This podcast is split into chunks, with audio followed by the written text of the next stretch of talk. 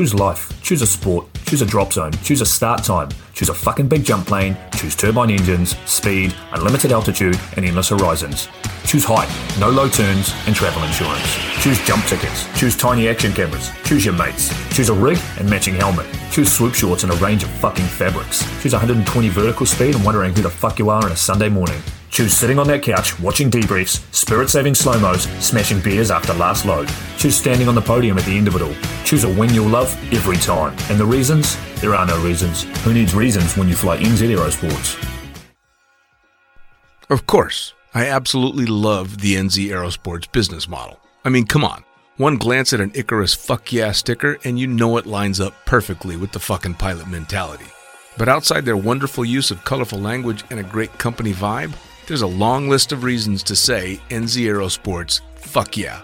NZ Aerosports blows me away right out of the gate as a canopy manufacturer with a bold offer. They give you 10 jumps on your brand new nylon to decide if you want to keep it, swap it out, or even return it for a refund. I mean, seriously, how incredible is that?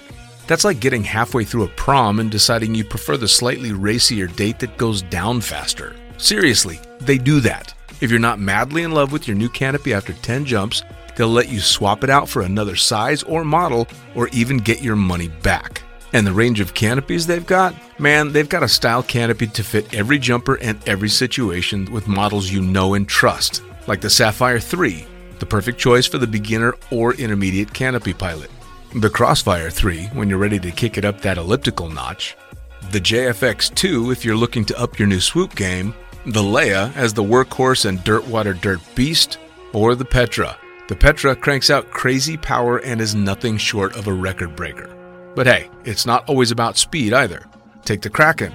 Built as a low pack volume canopy specifically with wingsuiting in mind, she gives you all the performance you're looking for with the reliability you need that'll have you itching for that next formation, rodeo, or puffy cloud.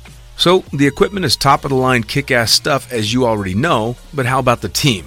Well, the customer service gang is there to sort you out whenever you need them.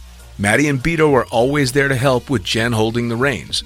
They're available for you at sales at nzaerosports.com, and they've got a kick ass live chat tool on the website if you're wanting to hit someone up right away. These are the crew you're going to want to talk to to get those custom orders in. With the stock nylon, once you know what you want, they'll have that shit on a FedEx truck as soon as the credit card machine says approved and get you in the air in no time. For your custom orders, you'll be able to get a time frame for building and shipping when you design it, so get to it. And demos. They've got demos in the US available from their partner Rock Sky Market. The whole US demo fleet is there with Sapphire 3, Crossfire 3, Kraken, JFX2, and Leia canopies in a range of sizes. They also offer student and tandem demos in the US. Bottom line, every step of the way, NZ Aerosports is there to get you what you need, and I personally couldn't be happier to be teamed up with them here on Lunatic Fringe. And now, time to get started with Lunatic Fringe Into the Void, brought to you proudly by NZ Aerosports. Fuck yeah!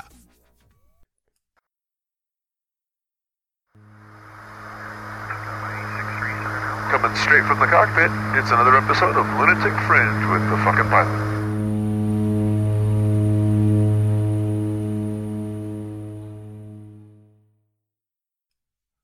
Ready, set, go. All right, back in the can for another edition of Lunatic Fringe Into the Void with an awesome repeat guest. Let's just dive right into it. Who the fuck are you? What do you do? Yeah, I'm Brian Germain. Yes, you are. And I jump out of airplanes. You do.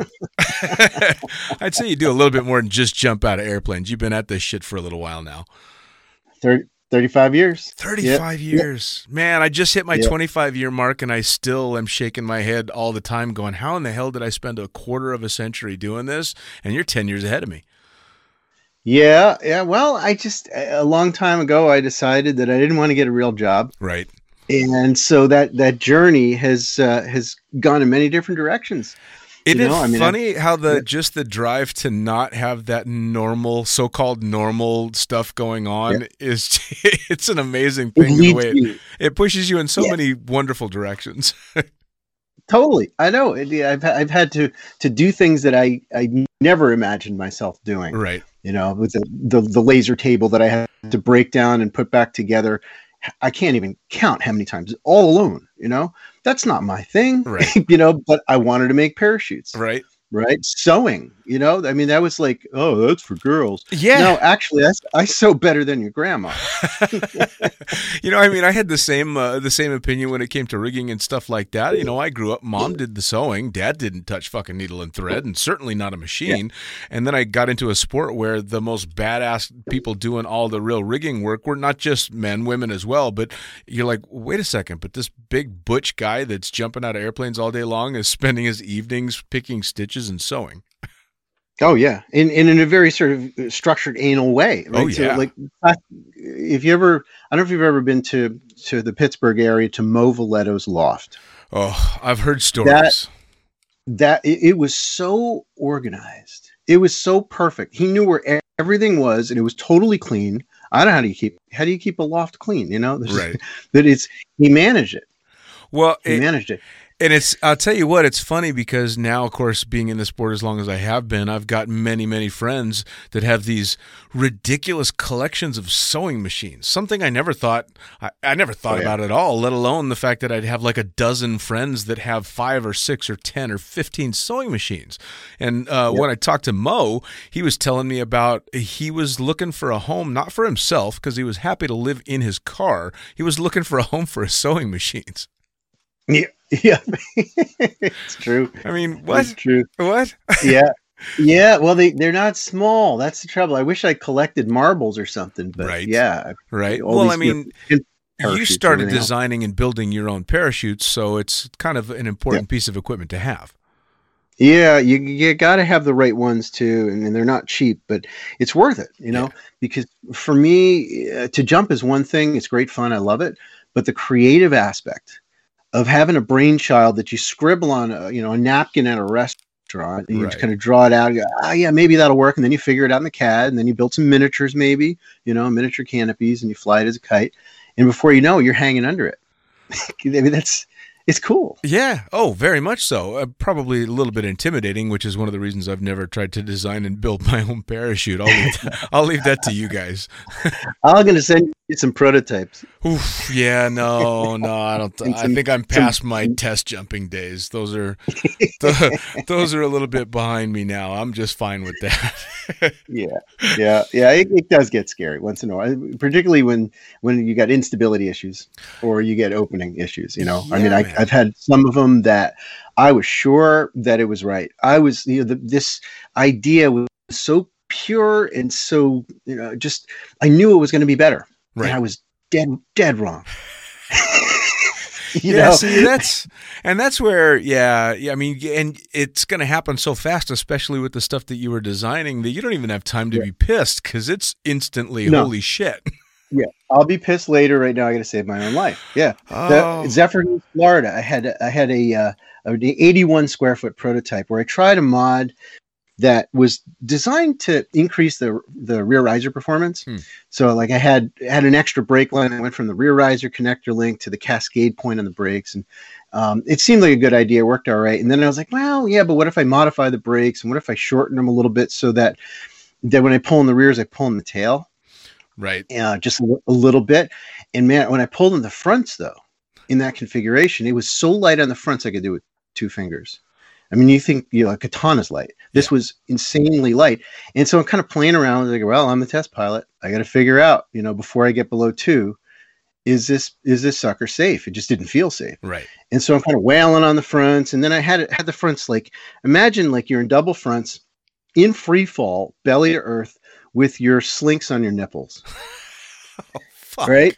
And I'm looking at this wing, and it's like partly below me, and I'm looking at the wing, and the wing's looking at me. She kind of winks her eye at me. I was like, I wonder if I kind of yank on the fronts with a little uh, sharp tug, what's going to happen? Right. You know? And it it inverted so fast and flew at me, you know, whacked me, went into a bunch of line twists and a frontal fortune cookie. Um, and you know, I just spinning like crazy. Ah, and I ended up, you know, obviously, you know, chopping it within a very short period of time. But Sure. yeah, it, it can go it can go badly really quickly. And Yeah. you can't I There's mean, nobody to blame but me. you you uh you took things in directions that you didn't expect. So did I as well. You kind of went into the extreme version. For me, I ended up deciding I wanted to be a pilot. Yet for me, I I have to take my shoes off to count the twenty smoothly. I'm horrible at math. So everything involved in becoming an airline transport pilot, uh, when it came to the math aspect of it, just hurt. But it didn't physically hurt me. But the shit you were doing, I mean, yeah. come on. Well, you do what you got to do. You know, you have a dream, whatever it is, and you'll walk through the mud to get there. Oh, You yeah. know what I mean? You'll, you'll climb over the fences and you'll do what you have to do. And I think that's where our our imagination for what could be pushes us to grow, Sure. to expand, to Indeed. you know, do the things that are necessary. Well, and it also uh, um, when you have to do those things and you have to continue to push on. Whether again for me it was math and you all the sewing and designing and all that stuff. When you have been doing it long enough and you look back, going, "Oh, I actually learned how to do that. I'm I'm competent at this. Like I actually know what the fuck is going on." It's a pretty Yeah. cool feeling. It is absolutely Yeah. yeah. To to be earned uh, competence, you know, Yeah. where you worked hard, where it wasn't necessarily your easiest suit, Sure. right? So like my guitar teacher, Eddie Thompson, I remember from from I was probably about twelve or thirteen. I was like, dude, the F chord sucks for me. I hate the F chord. I don't want to play the F chord. Teach me songs with no F chord, you know. And he was like, you don't get it, Bry. Here's the deal. You got to make F your best chord. And I've lived by that. Sure, it makes sense. You make the hardest one. You're, I mean, just the thing you're absolutely best at, and everything else just kind of falls in. Yeah, yeah. You, but you got you got to leverage what you suck at in order to be better. Sure. Right? Because always there's that, that lead in the balloon. That's that's the area that you've been avoiding because you suck at it because you want to do what you're good at Sure. because it makes you feel good. Sure. Well, and then there's always the uh, the what is the phrase? Uh, um, "Fake it till you make it," which. It, I mean, I do believe too about in some degree. Although in skydiving, you don't want to fake too much. Yeah, yeah, yeah. You don't wanna get Sure, too you don't far ahead on of the yourself. big wingsuit. yeah, yeah, Yeah, you don't want to put on the big wingsuit just to look like a big boy. Exactly. Um, exactly. I, I did that, you know. I mean, granted, I had a lot of wingsuit jumps, but Sure. I just sort of little by little creeping up in size. And you know, Tony was like, "Oh, that suit right there, you're gonna love that." I was like, "Tony, that's a really big suit." It was his biggest one. I was like, but he was like, "You're you're a free flower, man. You'll be all right." and that, you know, I did ten jumps on it before it tried to kill me. oh man. You know, Oh where man. I'm an inverted flat spin over Finland in the clouds, completely confused. You know, 6,600 foot exit. You know, it just the prop blast from a no cut exit on a caravan just sent me spinning. And, you know, I suddenly realized how close I was to the edge all that time. wow. You know what I mean? That I was, I was, I felt fine. I built the confidence up and uh, it was sort of unearned confidence. Sure. You know? Sure. Because there's no backfly events on this thing, and it's just it's bigger than I can handle. I didn't have that much of a plan. Sure. Well, there've been a few times I found myself in the corner, and you're like, "Oh shit, Yeah. okay, I I have to perform now. I've I've put myself in a position where there's only one thing that I can possibly do, and that's succeed at what I have to." Um, Right. And those are the. I mean, granted, those are the experiences that you look back on, and they kind of mold you as you move forward. Um, you know, the Totally. almost completely fucked ones are the ones that you remember the most. Um, Yeah, but it would be nice if we didn't put ourselves in those situations quite as often as we do. it would be great, wouldn't it? But it doesn't work that way. No. You know, because we don't know what we don't know. You Yeah. know, we, we want to build, you know, a certain level of confidence is what you get gets you out of the door. It gets you to the point where you're the only pilot type in the plane, and you it's up to you. oh yeah. And no matter what happens, it's up to you, and you don't know everything. Yeah. No matter how sure. good you are, you don't know every. Nobody knows everything. Indeed. Well, and I remember one flight in particular. I had just started flying the Twin Otter, and I I got lucky as lucky can get when it came to flying a Twin Otter. I went from a Pac 750 with a decent amount of turbine time, but had to get my multi-engine rating to take the job. Uh, so Yeah. when I soloed for the first time and was flying loads by myself in the Otter, I had about 30 hours multi-time, which is insane. Way Yeah. insane. Yeah. Um, and I think Yeah. it was the first week, maybe the second at the most, where I had to fly a demo halfway to Chicago, and the last person gets out, and I've got to fly back to Hinckley at the time, and it dawns on me, fuck, I'm by myself in a Twin Otter. Yeah, this is it's on me. Okay, I gotta. I, Yeah. I, I guess I better put my big boy pants on and make sure I'm taking care of this. Absolutely. Yeah. Yeah. I love that because the human being is an adaptable critter. sure. You know, we're capable as, as long as we can sort of calm down enough that our brain still works. Yeah, that's the thing, right? And but that's the greatest training skydiving ever gave me was the ability to be freaking out somewhere back there while I deal with this shit in a sane Yep. way, and then I get to freak Yep. out when I'm on the ground and the engines are shut down. Exactly. Yeah. Cry in the shower, but not now. Yeah, man. And that's that's a big thing and it's funny because I've found that that's creeped into my life in so many different ways, well outside of anything that you would consider extreme or dangerous sports, but almost in every facet you learn to put that freak out away. Which is Yeah, Amazing. You have to. yeah. You have to. Yeah, you take you take the deep breath and then you reach out with your mind towards you know what could I do to make this situation better? Yeah, Where is that landing area? Can't find the landing area. right. Don't know where it is. Let's do a slow turn because they always say it's probably behind me if I can't see it. All right, slow turn. Wait a minute, it's not there either. All right, maybe uh, you know. Then there's that cognitive dissonance Yeah. of like, okay, but normally there's a landing area and now there isn't, and I keep looking for it, and at some point. When I move into acceptance, Yep. that I I'm not going to find it, and now I have to find a lovely place to land, and I have to believe that there is a lovely place to land, which is not something that you know that I don't know. At the beginning, do they really teach enough about No. how to find a place to land? You know, how to select this field over that one, given this wind line, and right? It's very little because they're rolling the dice that you're going to land in the drop zone. Yeah. Oh yeah, You know? absolutely. Well, and it's funny too because uh, especially when it comes to skydiving, you have to make all those. You have to get through those stages really quick. Because Yep. skydiving comes at you pretty fast. I mean, it, it comes at you slow Yep. when you're used to it and nothing's going wrong. But as soon as shit start going wrong, it starts Yep. moving pretty quick. So And it's yeah, the universe is very creative in finding ways to to freak you out and you know put you out of your depths. Oh, and then yeah. you got to bring it, bring it. You know, you got to you got to dig or dig a little bit deeper into your imagination of how it's going to go well. How this is going to be a story where you go, wow, I thought I was totally screwed, and I managed it. yeah, I managed the situation. I love that. Yeah, oh, absolutely. I mean, it's um, uh, you you obviously want to go out and have the experiences, but you also want to be able to still be around to tell the stories afterwards. Yeah, yeah, So that's kind of the objective. yeah. Now, speaking of stories, this uh, particular podcast uh, came about because um, shortly after um, the one and only Mo Viletto passed on, uh, Yeah, he man. was supposed to be doing. Oh, dude. Uh, and I, I, Right. I, I Yeah. can't say that I knew the guy. I got to know the guy via the podcast and a bunch of emails and stuff like that. And he just struck me as this amazing human being, uh, which Oh, yeah. has been echoed from all corners. And he was going to do story time for me. And he was going to uh, give me a 20 minute story for every episode. He loved telling stories, as everybody knows. yeah, Um, Yeah. And he was super stoked about being able to do this story time. And of course, uh, he passed on before he got to do any of those. So I got to thinking, all right, let's do story time for Mo. And I want people like you that have got the experience in the stories to just shut me up and take over and tell Yeah. me some stories, man. I want to hear Sure. about, about the shit that sticks out in Brian Germain's mind. There's a lot of it. I've been I've been trying to jot down a couple. I was like, wow, how am I going to narrow this down? Uh, but I was thinking I could start off with a Mo Viletto story, Please, please. yeah. right? So, so I'm in Mo's spotless loft. You know, it's like it. I mean, imagine like an OR. Just everything's organized. Right. And uh, and I said, you know, Mo, I got a problem. The hook knife on my on my rig is on my leg strap, and that's not doing me any good when I'm wingsuit flying. you know, I put on the dress and I don't have a hook, a hook knife. And so, uh, you know, can I said, can you give me a snap? Put a snap on on my mud flap. He's like, sure, sure, sure. But, but Brian, I gotta, you know, I got a way to do this that's that you're gonna love it. And so he he pulls out um, some some fabric and he starts sewing this little pouch together with stiffeners in it.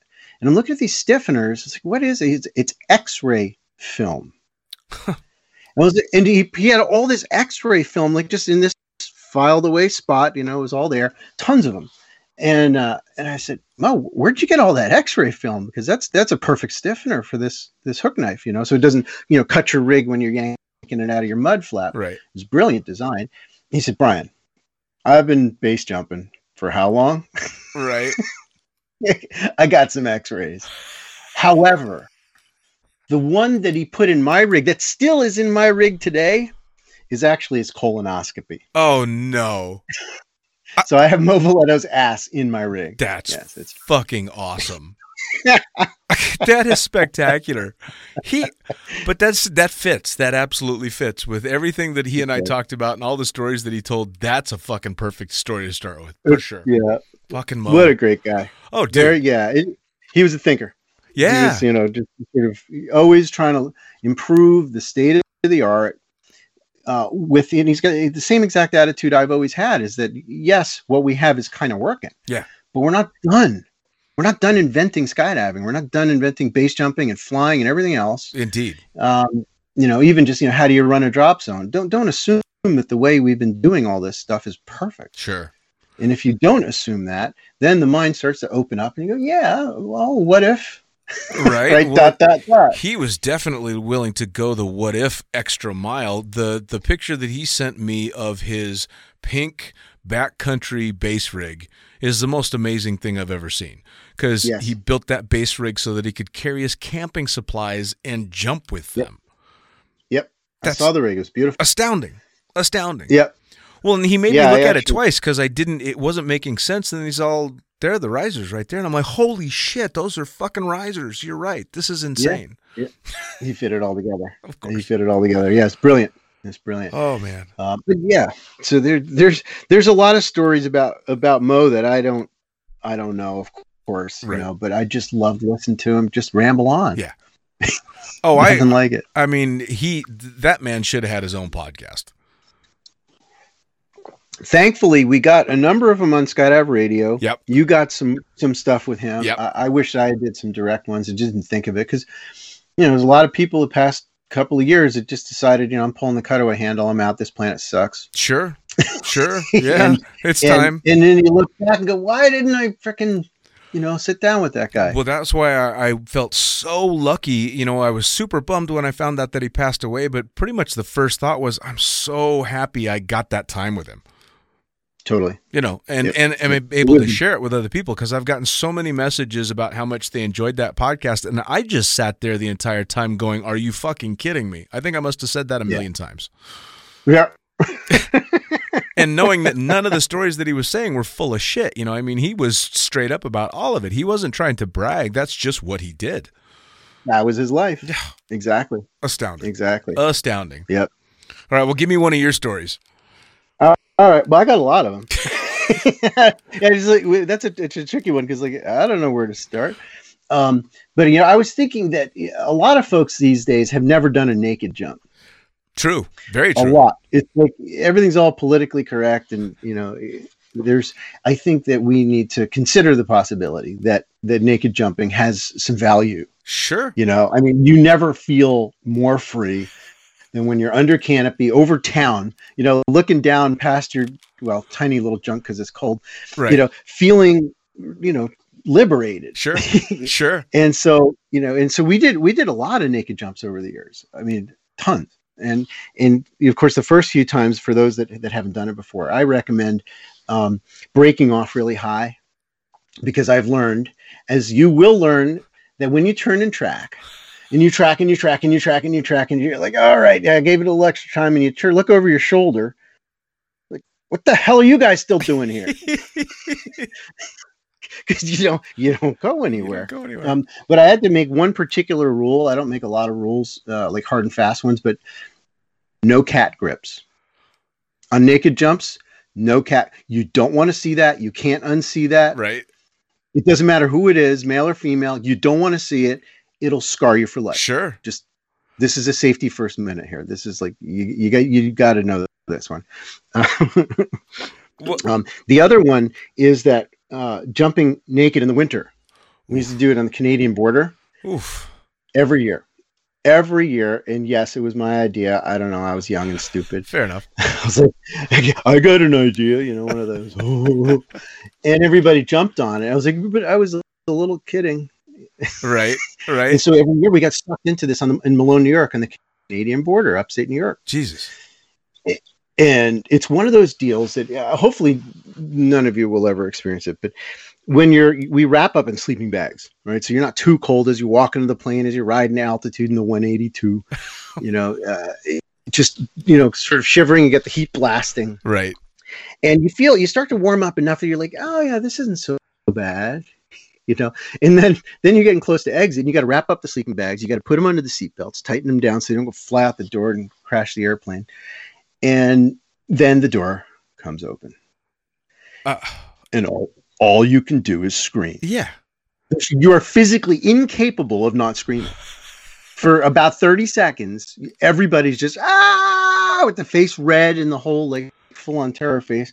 And then after, you know, 30 seconds or so, you just kind of go numb. You don't really feel anything anymore. Sure. You're just like, all right, it's a skydive.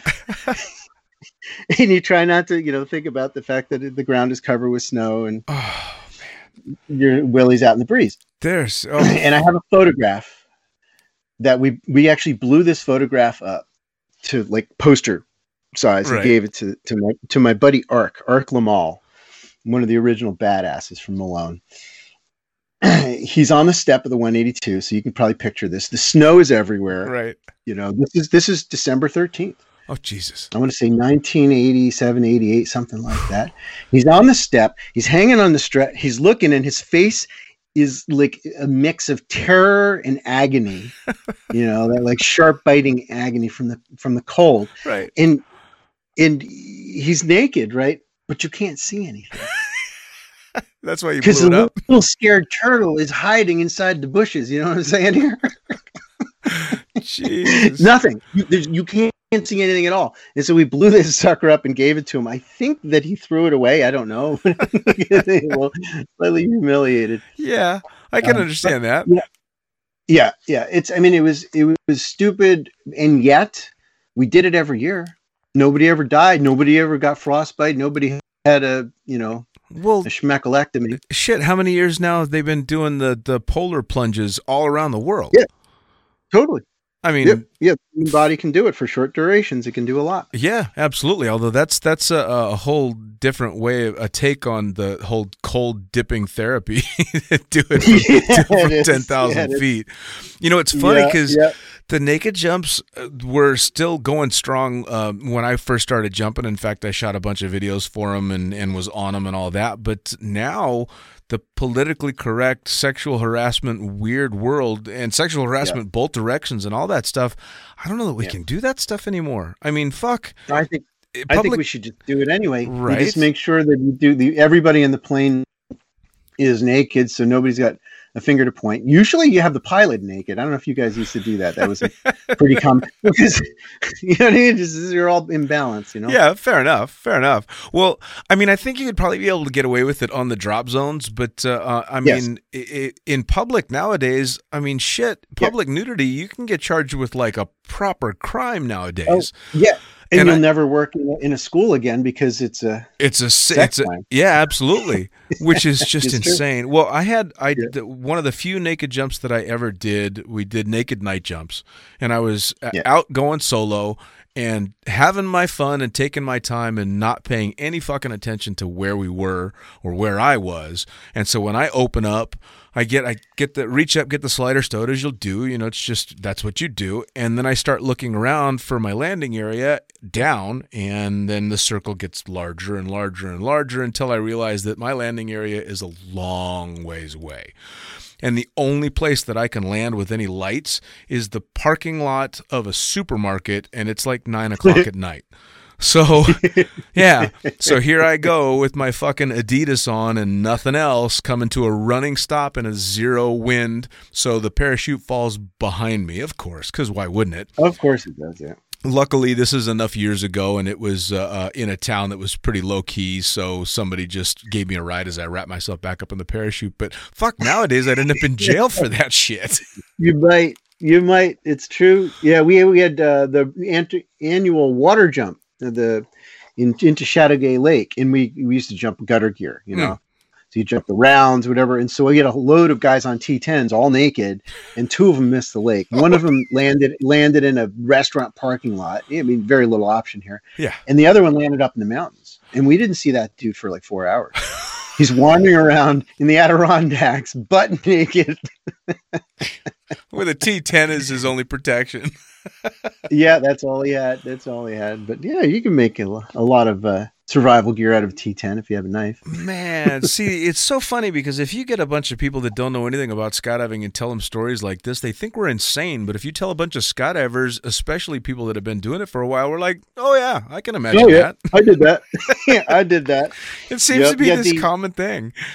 World Free Fall Convention. They used to do a lingerie jump, right? Yeah. The whole load Yep, would be, you know, and all these big macho guys with tattoos wearing freaking pink lingerie. sure. and uh, and they're standing around, uh, you know, just sort of waiting for the load. For of course, at Quincy, you don't have to wait very long. And this this good old boy, you know, he's got his lingerie on, he's shaking his head, and he goes to the guy next to him, "If I go in on this jump, my parents are never going to understand." Right?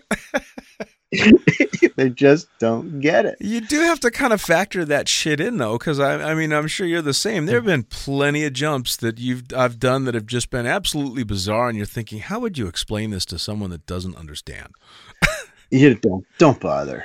They're, never gonna get it. Like my last day flying for Ray Farrell at Skydance, I flew all day in a, a sundress and a halter top. There you go. Because why not? Fuck it. I mean, and it, and not to. I discovered quite quickly that flying a Pac 750 in a skirt is amazing in the summertime because the air vent blows right up the skirt, keeps you nice and cool. There you go. Was fantastic. I know, gotta try that one. Oh, dude, I'm telling you, it was perfect. It was absolutely perfect. If if it hadn't been for the fact that it was too cold in Chicago, I probably would have flown all four seasons that I did there in a damn skirt.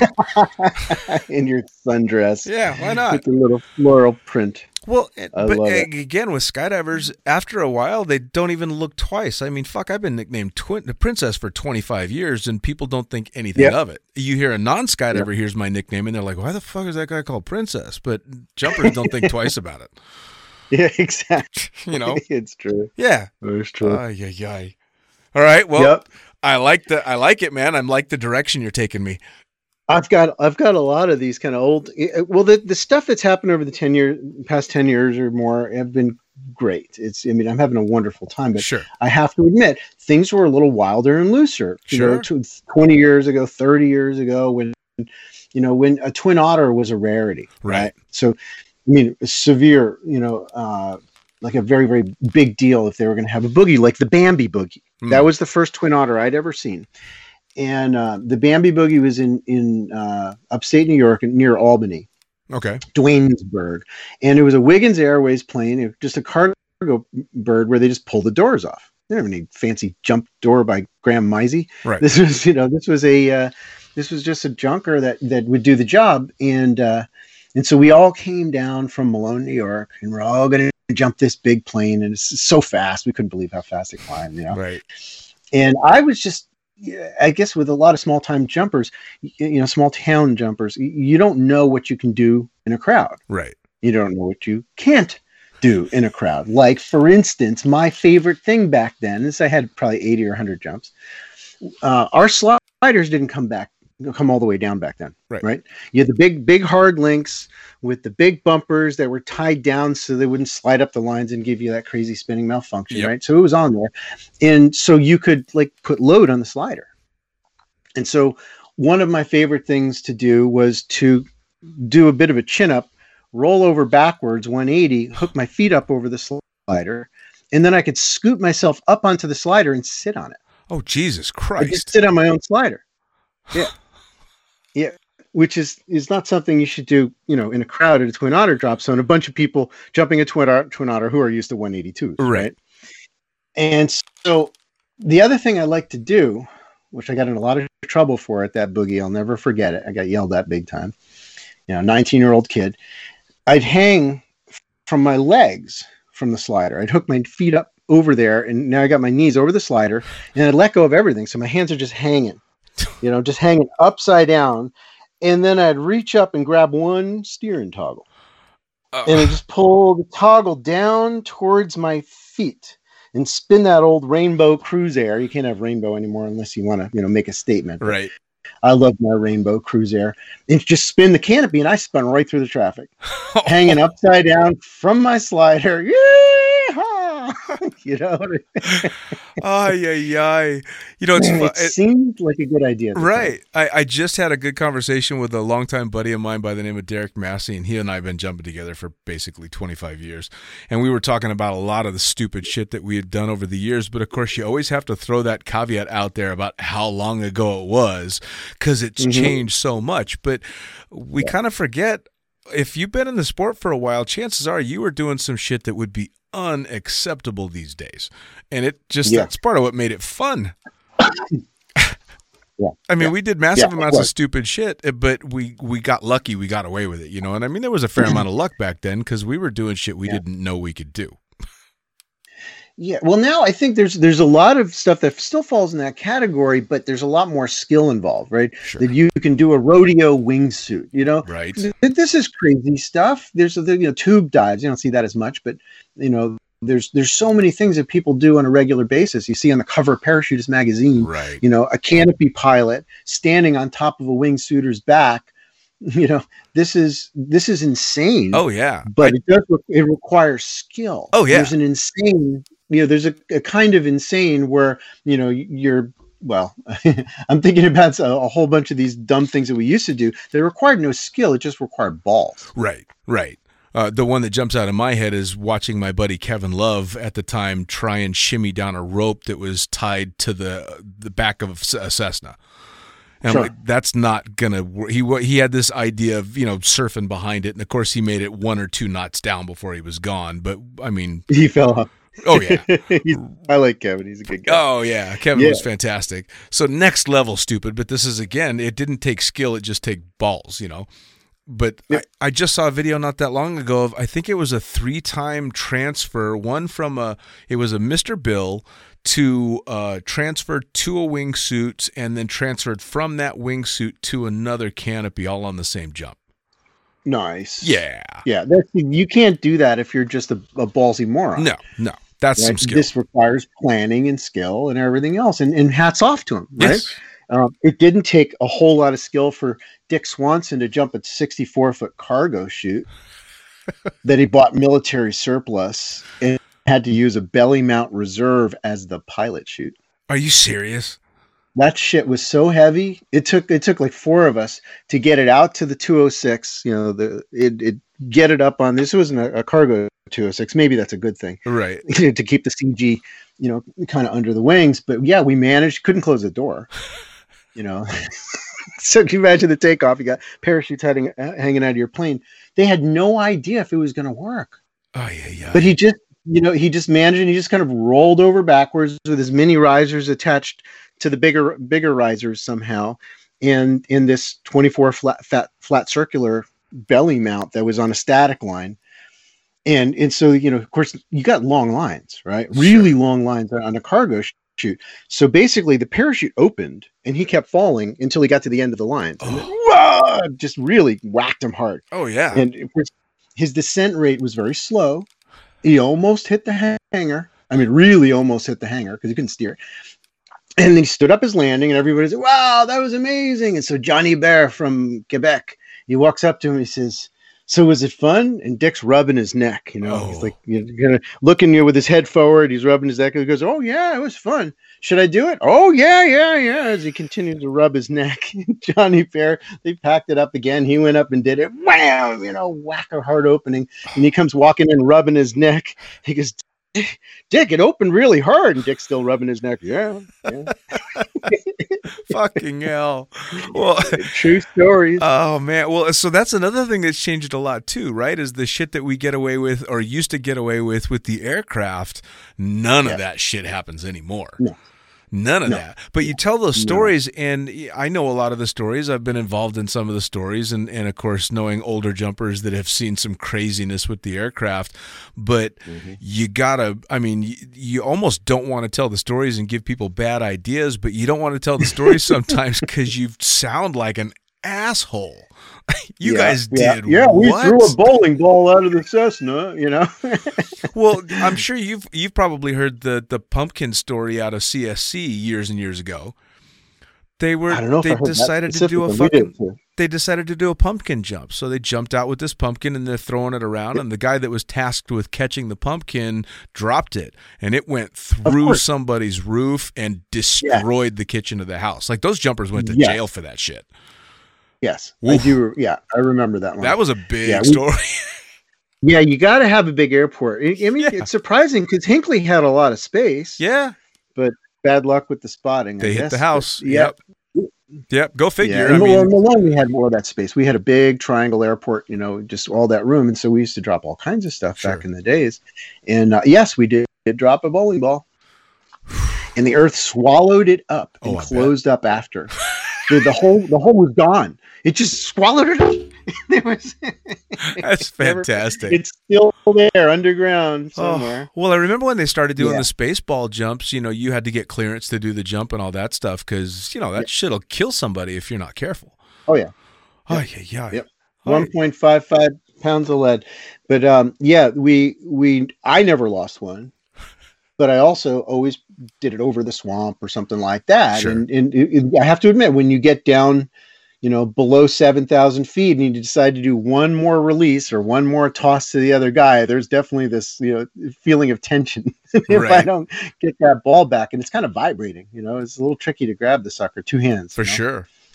Man, Yeah, oh, man. So like looking mouse. looking back, I, I, most of the time you, you have the fucked up ones that you're like, all right, I wish that hadn't happened, but that was a really good learning experience. But you must Yeah. have one where you're like, no, I just wish that hadn't happened.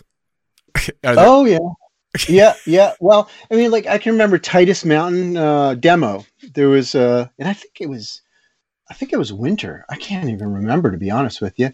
And so we're doing this demo into a ski area, into the base lodge, and there's a you know a crowd, the whole thing, sure. but it was windy. It was too windy to be jumping at all, even at the drop zone. And we're jumping in the mountains, you know, in the northern Adirondacks. You know, this is like the kind of north of Lake Placid Yeah. and you know White Mountain and all that, uh, Whiteface, I should say. And it was blowing from the summit down to the base lodge. Think about that. Yeah, that's not so that means that you're in the lee. The landing area is in, in the lee, not of trees, not of buildings, but of a whole freaking mountain. It was it was insane, and it was windy enough that we had to spot over the summit, face into the wind, and we just backed up down the mountain. You know, and if there's no time to think this is crazy, this is stupid. You're out of the plane. There's nothing you can do about it yeah, too late. you know you can't get back in and so now it's just looking over your shoulder a little bit of right to you know speed up your you know drift down the hill and then you face into the wind for a moment and then you a little bit of left and you drift back down the mountain Right. and somehow you know d- despite the fact that i think doug park's canopy collapsed and then recovered there was some other you know collapses i just called him out Right. he was there. He was there. Um, and but we all hit it. We all landed in the right location, and nobody ate it. Nobody got hurt. And you know, the only lesson is we're lucky. Yeah. You know what I mean? Yeah. We're we're we're short on judgment and long on luck. And I would like I'd like to not be in that situation again. Those are the ones that you look back Um, on and regret, right? When you know it was luck that's Yeah. got you through. I would have stayed in the plane Yeah. if I knew it was going to be like that. Yeah. But there's this there's this momentum of like, ah, the crowd's waiting. I said I was going to do it, so I got to follow my word. right. You know, It- when all we had to do was just do a low pass over the you know the landing area, waggle our wings, Right. and you know, and just leave. Then, yeah. Sorry, guys. That's it. We're done. Yeah, shouldn't have done it. Shouldn't Yeah, have done I it, mean, I've had- it. I've had a few of those where you're you're like, wait a second, uh, it wasn't skill that got me through. It wasn't certainly wasn't good decisions that got me through. It was just flat out fucking luck. I think those are the ones I Yeah. look back on and go, regret. Yeah, yeah, yeah. And I It- hate it to- nice though. when- There was some skill, right? I mean, every time we survived through sketchiness, there was some element of skill, Sure. but it was like 50 50. sure, right? You know? Not great odds. Yeah. yeah. Well, it's the same thing It's- too. As soon as you let go of the it sort of- airplane, you, you you suffer from what my buddy Mark Norman always used to say: uh, if you hadn't ate it, it wouldn't have made you sick. yeah, yeah. You swallowed that shit, man. You better choke it down. It's because you got to deal with Keep this on shit. going. Yep. Yeah, you can't you can't spit a skydive back into a napkin once you're out of the plane. No. No, I don't think you know. Looking back, I don't think I was ever on a skydive wishing that I wasn't there, but I was certainly on a skydive shitting my pants and then wishing I wasn't yeah. there later on. Yeah, I see what you mean. Well, there's there's no room for regret. You're just you know trying to be creative and how you're going to not die. Right, right, right. Um, well, yeah, no that's that's the thing that. that. always kind of cracks me up is, of course, the common thing that everybody says if somebody dies doing something uh, that they do all the time. Oh, he died doing something he loved. Well, on a skydive, that means I'm dying, freaking out, trying to do everything that I possibly can and not fucking die. That's how I died. so yeah. So no, yeah. no, I was doing what I loved right before it all went to shit. I'd rather not. You know yeah. what I mean? I want to die like you know peacefully in my bed, or you know, a moment of orgasm when I'm 95 years old or something. Yeah. You know I mean? So that I'm not a, a, a, a mark on the sport. You know what yes. I mean? I don't want to die skydiving. I don't even want to die on the drop zone. No. Okay, maybe in a trailer.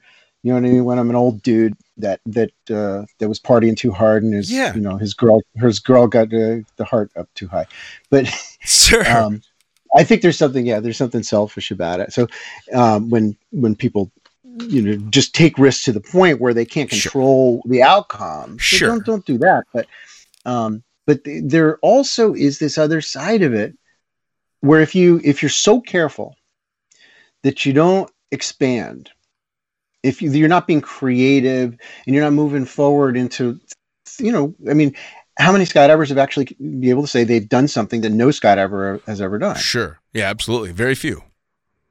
Right? Very, very few. And so is there space within your skydiving skill set? Sure. Where you could do something that nobody's done before, even if it's just jumping into a place that nobody's jumped into sure. before. I love doing that. Yeah. Well, you know, it's it's funny that you bring that up because there's a, I, I have a great example of uh, doing the exact same thing and me hating one version and loving the other. Um, yeah. And that's jumping out of an airplane without a rig on. So the first time I saw yeah. that, it was Pastrana doing it, and I fucking yeah. hated every second of it because I watched this video yeah. and he clearly just was going balls out. I mean, I remember watching the uh, discussion about it after the fact, and the backflip that he did was totally unplanned, and I I hated it because he was putting his friends in a position to not be able to catch him, and they're going to have to live with that for the rest of their lives. So I hated sure. that one. But then Luke goes and does it, and I loved it because yeah. it took an intense amount of training and all this planning and all these different things that they did. So it was a yeah. completely different thing. And he fucking never used a parachute. So yeah. it, it, really was. It was taking that skill to another level instead of just throwing your balls into the wind and seeing what happens. Yeah. Yeah. There's definitely a difference between stupidity and a stunt. Um, I mean, I did it when I when he was training for that. I was I was teaching a canopy course out there at Capous, and, and he had his lights set up. You know, he was training. He was you know pulling low with the base canopy and his skydiving rig. He had permission, you know, yep. um, to burn it down. And although I didn't, I you know I was taking it down as as much as I felt comfortable to try to stay over those lights. You know, it's like like a VASI or a PAPI, sure. where you're just you know you can tell if you've drifted and there's wind which means you have to actually move and you might not have time to turn and move forward to where you want to go. So you got to get good at side sliding and backsliding and sure. all that. It was hard. I bet. It was really really hard. So when i watched it live i felt like i got even more adrenaline because you knew. than everybody else. You know what i mean? Because i could i could see it. I could feel you know how how those little corrections were the difference between life life and death. Sure. Yeah right? absolutely. Imagine splatting in front of the whole crowd, in front of his family. You know, I tell you what, that's Woo! the only part that I had a difficult time swallowing was the fact that that shit was going out live. And I'm yeah. sure that they had the big red button just in case with a 10 live, second yeah, delay or something. But yeah, there's no live anymore. It's live ish. Yeah, live ish. but can you imagine? It's the big countdown. He's almost to the net, and then it, you know, goes to the little kitten on the screen because you know that fucking guy's gone. Yeah. so there was. Uh, I, I actually didn't watch it live. I watched it in a recording afterwards once I knew he'd made it because for some reason I turned a little wishy washy in my old age, and I'm like, I don't want to fucking watch this. Uh, I was shitting myself. Oh. You know, I mean, just, it's it, and it's it's one thing if it's a guy you don't know, but he's my friend. Sure. You know? and so it was uh, it was definitely really terrifying. It was it was completely ballsy, and probably nobody's ever going to try to do that one again. Why would they? He did that, it. That That's box it. is checked Yeah. It's done. That's it. You know. so now, now what? You know, now, now what could we do? Yeah. that's Oh, novel and exciting and worth doing. There's no not- way I could have sat there and, and watched that live. No way. I can't even go out. Maybe it's because I don't jump for work anymore, but I can't even watch my friends fucking land their canopies most days because it went from the velos that were up, a, you know, a ways, and now everybody's on Petras and all this other craziness, and holy shit, just Yeah. lights my hair on fire. I don't even want. Nope. Yeah. Nope. I've gotten old and mellow. I don't know what's happened. well, there's definitely there's there's fear for oneself, and there's vicarious fear. Sure. Right. I mean, I'm, we're working up on the roof. You know, and Laura's up there when she's walking on the tarp, which is now super slippery. right. And I know that where she went, she's got slack in the rope, like enough to really fall a long distance, 20 feet up off the ground. And I watched her two days ago slip Oof. on the edge of the roof. Like there's there's no railing, you know. Right. And I watched her slip and then go to her, and she was like, "Yeah, yeah, whatever, no big deal." and I'm just losing. It took me like ten minutes to get over the adrenaline of the vicarious fear. You know what I mean? Because if it was me, I'd be like, "Yeah, whatever. I'm, you know, I'm not dead, so let's move on." Sure. Well, so I think there, there's definitely an aspect to that. And I don't know about you, but anytime something like that happens to me, my initial reaction is to be embarrassed and pissed, not scared. Yeah. Like, Totally. I- did somebody see me? Because fuck, man, I can't believe I almost did that. And you're embarrassed and you're Yeah. not scared. Yeah, But who if it's hasn't had that somebody dream? else, then you're freaking out Yeah. for them.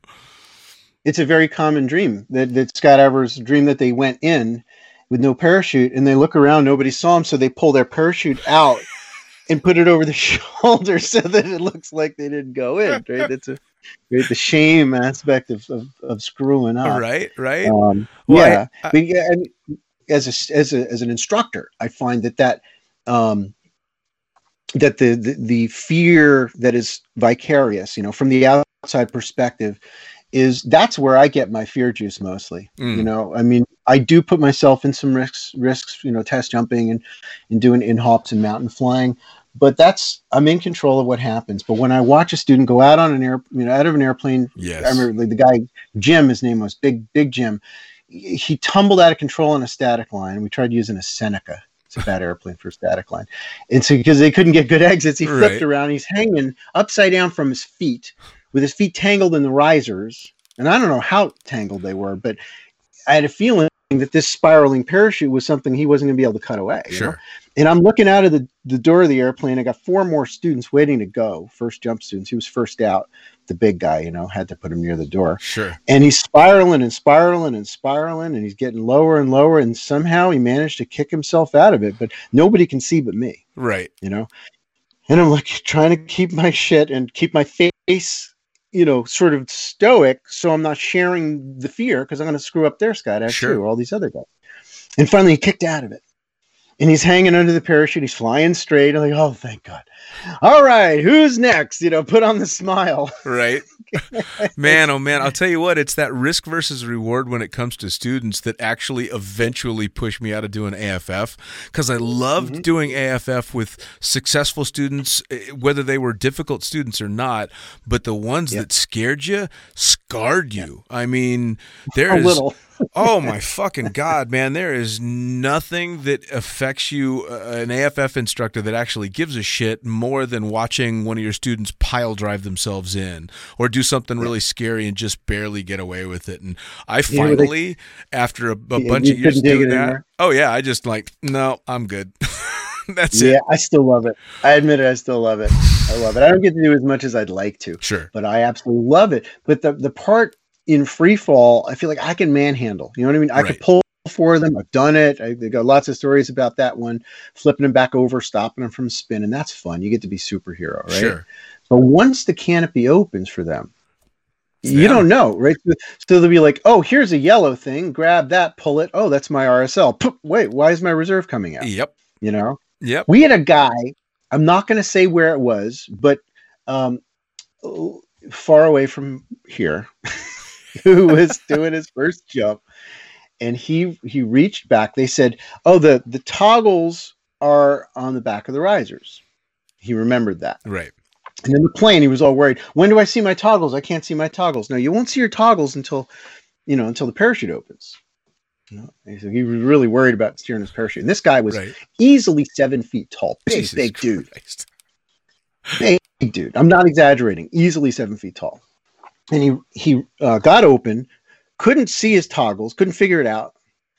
Reached back, grabbed his reserve risers, pulled them out Jeez. until he found Toggles. the reserve toggles, unstowed his reserve toggles, and tried to steer, which didn't work very well. Right? Right. Didn't turn the parachute at all, and he landed way the hell off the drop zone, probably feeling a tad bit of shame. Sure. I'll tell you what, Um, though, you got to give him credit for ingenuity. Yeah, that's a first. Yeah, yeah. I mean, AFF provided a fair amount of entertainment, and, and I've only got one fun story on AFF, and it, it wasn't the students that screwed up. It was actually the instructor that kind of wasn't thinking. Um, it would, the jump had gone good for all the AFFs, and and uh, we had one instructor on the ground that was doing radios. It was just easier, uh, and he would call out instructions by color canopy, so they knew what to listen for, red, blue, whatever it was. And one of the canopies clearly had an issue going on. I don't know if it was a line over or something like that. Um, and what the instructor should have said with the Yes. three students in the air was blue canopy, check your canopy. What he said was blue can cut away, cut away. Oh yeah, bad idea. So you know exactly what happened. Chink, chink, chink, Everybody. poom, poom, poom. yeah. Of course, all of us are diving for the radio until he's finally said it, and they're like, "All right, let's see what happens." and of course, Yeah. they all cut Yeah. away. And what did we do wrong? No, you guys were perfect, but that guy is going to be paying for a whole bunch of reserve pack jobs. yeah, he is. Yeah, yeah. I don't think it's good to say cut away to anybody. No, I think it, it's best to just say if your parachute is not steerable and flareable, if it doesn't look right, you know what to do. yeah, absolutely, That, that'll do it. That'll tell the story. Yeah. That was the uh, I remember Yeah, hearing him. I wish I could "Cut say that that was the only time. Yeah, that's happened more than once. Oh yeah. Oh, I can I can Yeah. imagine. Well, and he was a newer AFF instructor, and it freaked him out. And I can understand. I mean, it's a it, being an AFF instructor is uh, is a very unique thing. There's a whole lot of pressure, you know, and to get it right. And as soon as again, if you're Yeah. if you're really in tune with your students and something's going wrong, you feel it. So you have Oh, yeah. to fight that fear just as much then Yeah. as if it was you. Yeah, absolutely, absolutely. And there's so many permutations. There's so many things that you have to anticipate and know how to train around them so they don't happen. Right. I think that's a big part of it. Right. You can be a badass body pilot and be able to get there and stop them from spinning and all that stuff. But but if you train better, then you're in fewer of those situations. You're not going to make it zero though. Well, and to make a good AFF instructor, or even a good tandem instructor for that matter, you don't just have to be a good body pilot yourself and a good canopy pilot and all that stuff. You've got to be a, an amateur psychologist. Yes. You've got to figure out what's going to make this student learn the way that you need them to, what's going to get mm-hmm. them to react the way that you want them to. And that's a skill that really gets undersold with instructors. A really good instructor is a fucking marriage counselor times 10. Yeah, it's the guy that's on the on the radio or the loudspeaker talking to the guy that's on the ledge. Yeah. try to talk talk him back into the window. Yeah, right? It's so you're you're you know uh, you've got all these hats that you're wearing in this same moment, and your demeanor and the way that you speak, the way you move, is very significant. Oh, and yeah. things will change based on how you how you play those cards. For sure. Well, and it's and it's not even anything personal or a detriment to other AFF instructors uh, if they don't work well with a particular student. I had my AFF instructor was a guy by the name of Bruce Henderson, and I just clicked with this guy. I instantly felt comfortable. He told me something, I just assumed that was right. And I did one AFF jump with another instructor who was a fantastic instructor, and I was shitting myself the entire time because we just didn't have that vibe. So Yeah. I mean, you got to have that. I hate to use the word chemistry, but you do have to have that as well as, you know, being able to check all the boxes and figure out what makes that student tick. So it's quite the job, man. Oh yeah, it is. Oh yeah, it is. It forces you to dig deeper. Yeah. You know, it's like it, it really comes down to me right now. Yep. Well, and I think gotta that's why them. I think that's why I fell back on tandems and when I stopped doing AFF because I got a lot of the reward that I did out of AFF by, you know, still having to play that game and, and still having to take care of the mm-hmm. student. But ultimately it was up to me and I knew I knew what I was doing. Sure. So it made it a little, a little bit easier to cope with. oh yeah, you know, I mean, you get little old ladies that'll grab your hands and you can't pull. I mean, I had I had this one. She was like four foot something, and and about three feet three foot wide. Yeah. little thing, but but round, and she was strong. she didn't. You know, she looked like she would bake a nice pie. You know what I mean? right. But but when she was in free fall, I just gently put my hands on top of her hands, you know, just just kind of being nurturing and loving. And, and I was like, all right, let's let's do a 360. And I, you know, pushed one hand down, the other one up. We did the 360 and stopped. And then she didn't want to let go. I was like, oh, that's fine. Isn't that sweet? Right. I'm holding hands with a little old lady. and then then it came time to actually, you know, get some nylon out. And I couldn't, I couldn't get my hands away. I tried and tried and tried, and she had this death grip on me. This teeny little old lady, it shaking, shaking, shaking. I almost had to headbutt her or bite her on the neck. Oh, yeah. Yeah. Almost. I got him out, well, I remember getting my rating. Uh, I got my rating on the old vectors that had the ball for the RSL, and Yes, my uh, um, my instructor was like, "And if they've got your hands and you just can't get away, you might want to figure It's out how to pull that thing with your teeth." And he showed me. He's like, "You can do it." I mean, holy with shit! With his teeth, that'd yeah. Be a talent. He he reached over and he got the thing on his shoulder and was able to pull it far enough with his teeth. And I'm like, uh, if that's what I Wow. got to do, I don't know that this is for me. That's a new one. yeah. Yeah, I mean, I, I, I'm- I'm familiar with the idea of popping the RSL to get the reserve out, but Yep. with your Yep. teeth, huh? Mm, Yeah, definitely not something that I ever wanted to try. No, No. no. yeah. So amazing shit. what we can do when we're scared. Oh yeah. Well, it, when you're scared but clear-headed, and and uh, you and I think you and I talked about it uh, on the previous one. There's a big difference between being scared and being panicked. Yes. Panic you Yeah. can't do a fucking thing with. Fear Absolutely, is yeah, fear is wonderful. Fear is is the reason I'm still sitting here today. Panic is a whole different thing. Here's here's what I'm gonna I'm gonna add to that. I would say how you responded to fear Mm. is how you survived, right? But it wasn't. I think the fear itself, because that's like raw energy, like Sure. gasoline. You can throw gasoline on the hood of the car and light it on fire. You're not going anywhere. Right. So, are you putting it to good use? That's the question. It's Sure. potential energy. Sure. you Absolutely. know and so in, the kinetic aspect is is going to be very very uh, much based on how you channel it do you filter it do you put it through the the engine of your mind and and do the right thing not just anything not just the thing that pops in your head Absolutely, absolutely. Well, and again, for for any non-skydivers that are listening, that's the one of the biggest values you can get out of taking up an activity like this is learning how to channel that fear in the right direction so that it's useful. and you stay positive right? Yeah. you don't go you don't go into tuck and you know brace for impact No. Uh, because as soon as you do that nobody's flying the airplane anymore Oh yeah. Yeah. that's it. Well, you shit, stay man. you stay out We flew through a fucking hour like that. I can't. Yeah. I can't believe we burned through an surprised. hour. And what that brings to surprised. mind I didn't even tell. Yeah, I didn't tell half the stories. which is which is why I'm about to say the next thing, which is I want you to start giving me story time so I can start airing some of your Sure. stories on the ass end of of my podcast. Yeah. Absolutely. Because I mean, you and I could probably fill up a dozen fucking podcasts on our own, but I mm. would love it if you would, and I'm sure everybody else Sure. would too. If you just start picking some of these great stories and laying them down, so I can put them out there.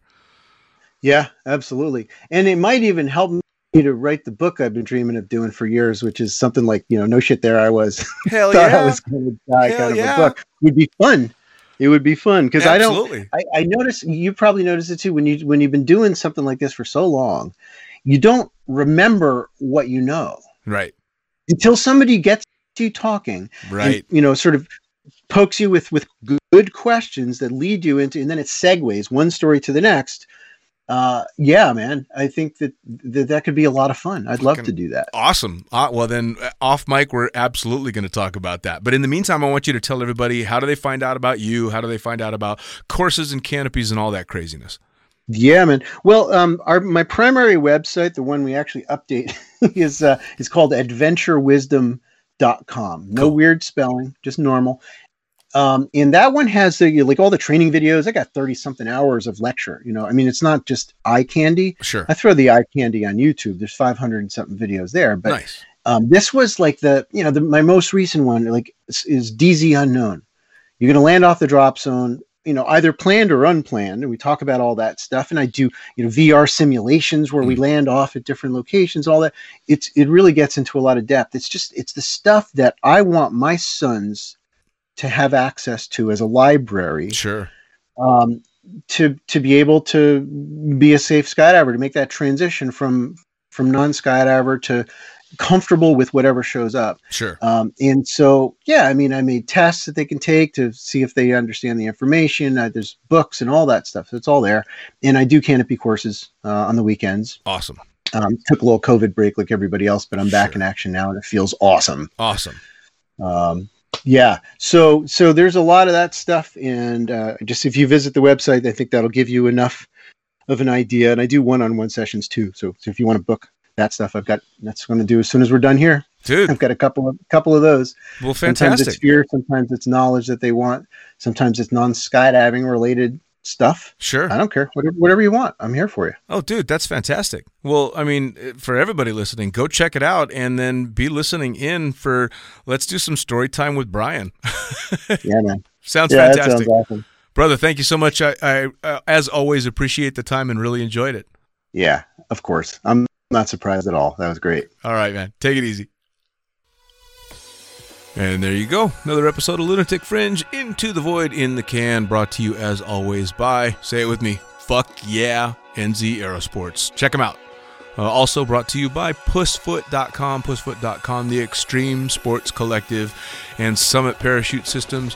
Jarrett Martin building badass pilot rigs, giving amazing rigging courses. SummitParachuteSystems.com. As for me, I am the fucking pilot. You find me at thefuckingpilot.net or theprincesspilot.com goes to the same place.